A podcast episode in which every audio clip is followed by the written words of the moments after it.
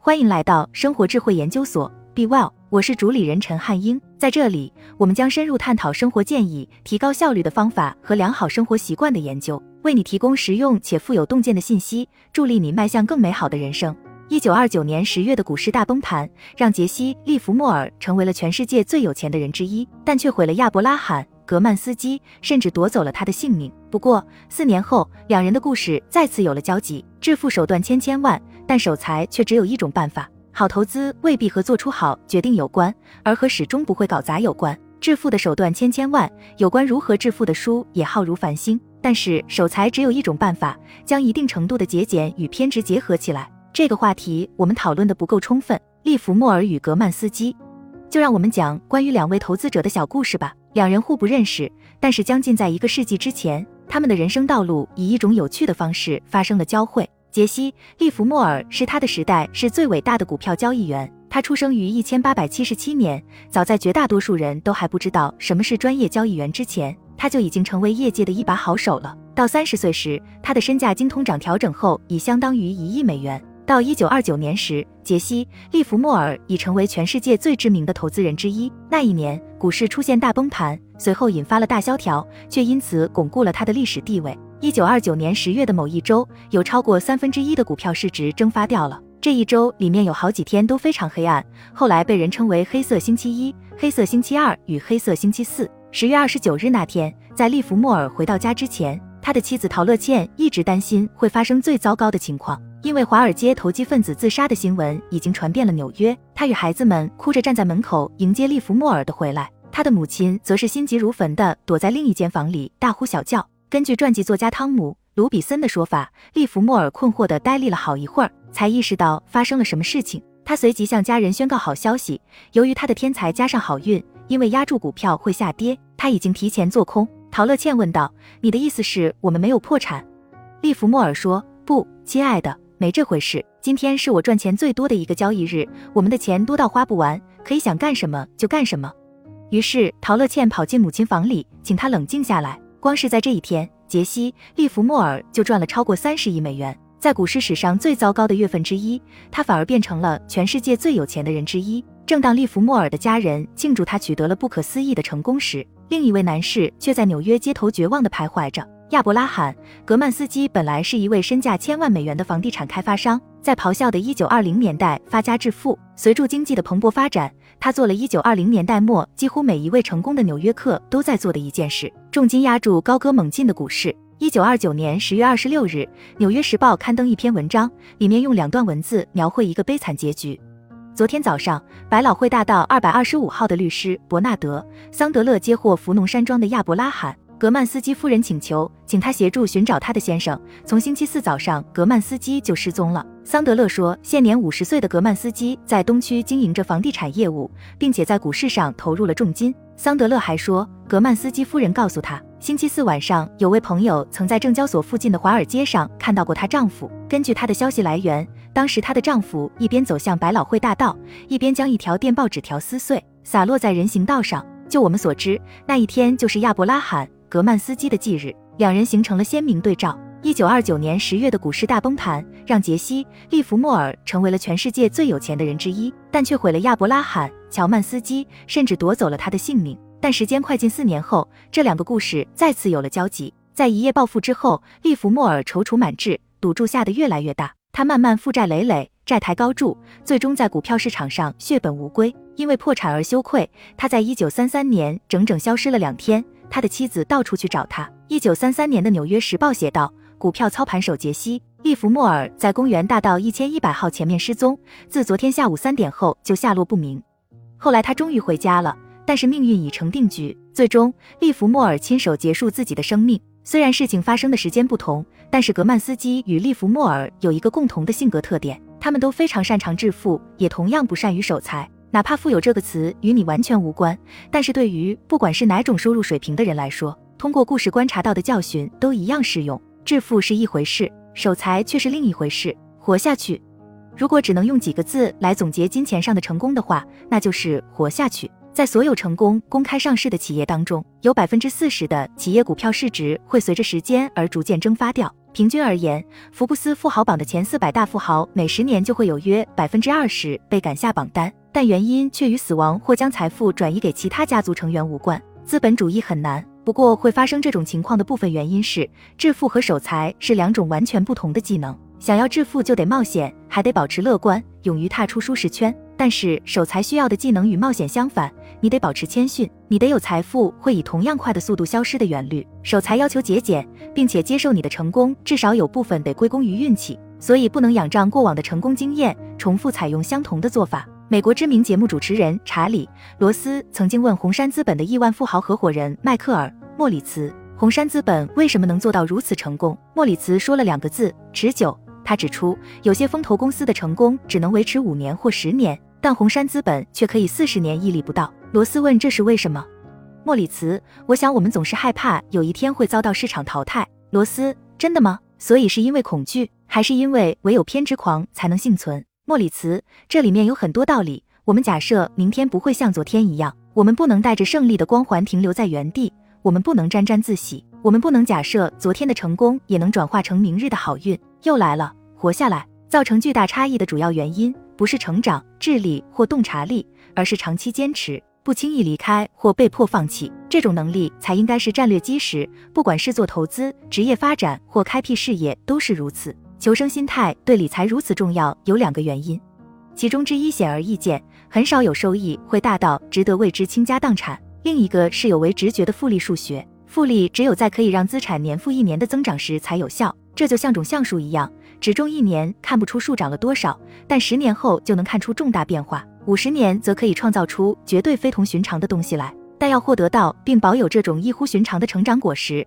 就得熬过各种难以预测的波动起伏，这是人人终其一生不可避免都要经历的过程。我们可以用好几年的时间去弄清楚巴菲特是怎么拿到投资回报的，看看他是怎么选出最好的公司、最便宜的股票以及最好的经理人的。做到这些很难。还有件事情不那么困难，但同样重要，那就是弄清楚有什么事情他没有做。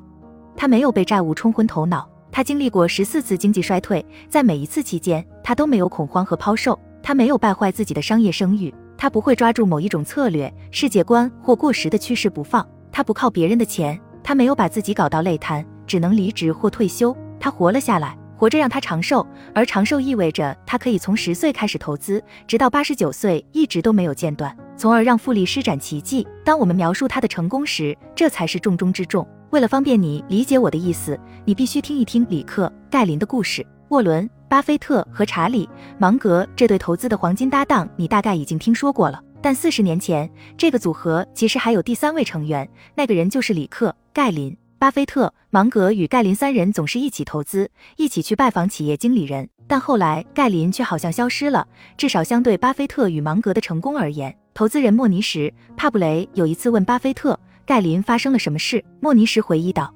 查理和我知道，总有一天我们都会变成超级富豪。我们都不急着去发财，因为我们知道这一天终究会到来。盖林其实和我们一样聪明，只是他太心急了。”事情发生在一九七三至一九七四年间，那时候政治经济低迷，盖林用保证金贷款借钱融资。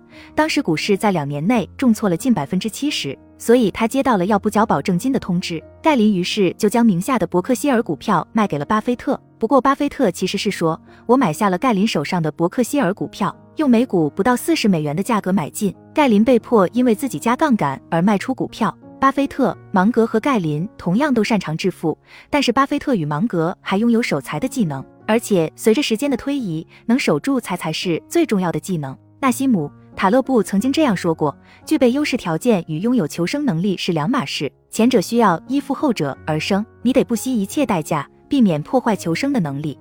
如何守财？把求生心态应用在现实世界，可以归结于对三件事的重视。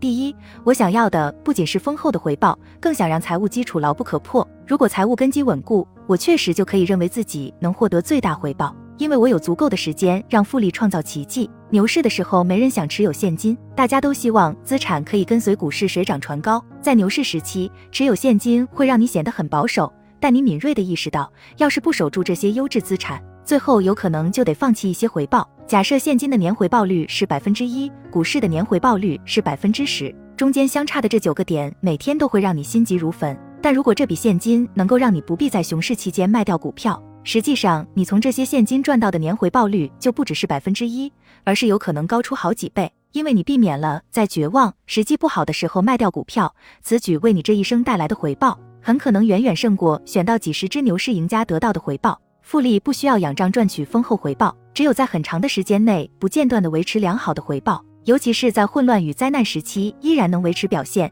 才会是永远的赢家。第二。计划是很重要，但每个计划最重要的地方在于要做好实际不会按照计划进行的应对计划。那句话是怎么说的来着？人类一思考，上帝就发笑。财务和投资规划很关键，因为他们让你知道你当前的行为是否处于合理范围。但是在现实世界里，很少有计划在执行时能经得起考验。如果想预测自己未来二十年的收入、储蓄率和市场回报率，不妨想想过去二十年间有多少重大事件没人能预见。比方说九百一十一事件，房地产泡沫与破灭，让近一千万名美国人失去家园；股市先是破纪录的飙升，然后一场金融危机接踵而至，导致九百万人失业。还有，当我正在写这本书时，一场新冠病毒危机正撼动着全世界。计划只有在能够经得起现实考验的时候才有用，而充满未知的未来才是每个人要面对的现实。一个好的计划不会假装这一切都不是真的，反而考虑一切，还会给犯错预留空间。你的财务生活越脆弱的时候，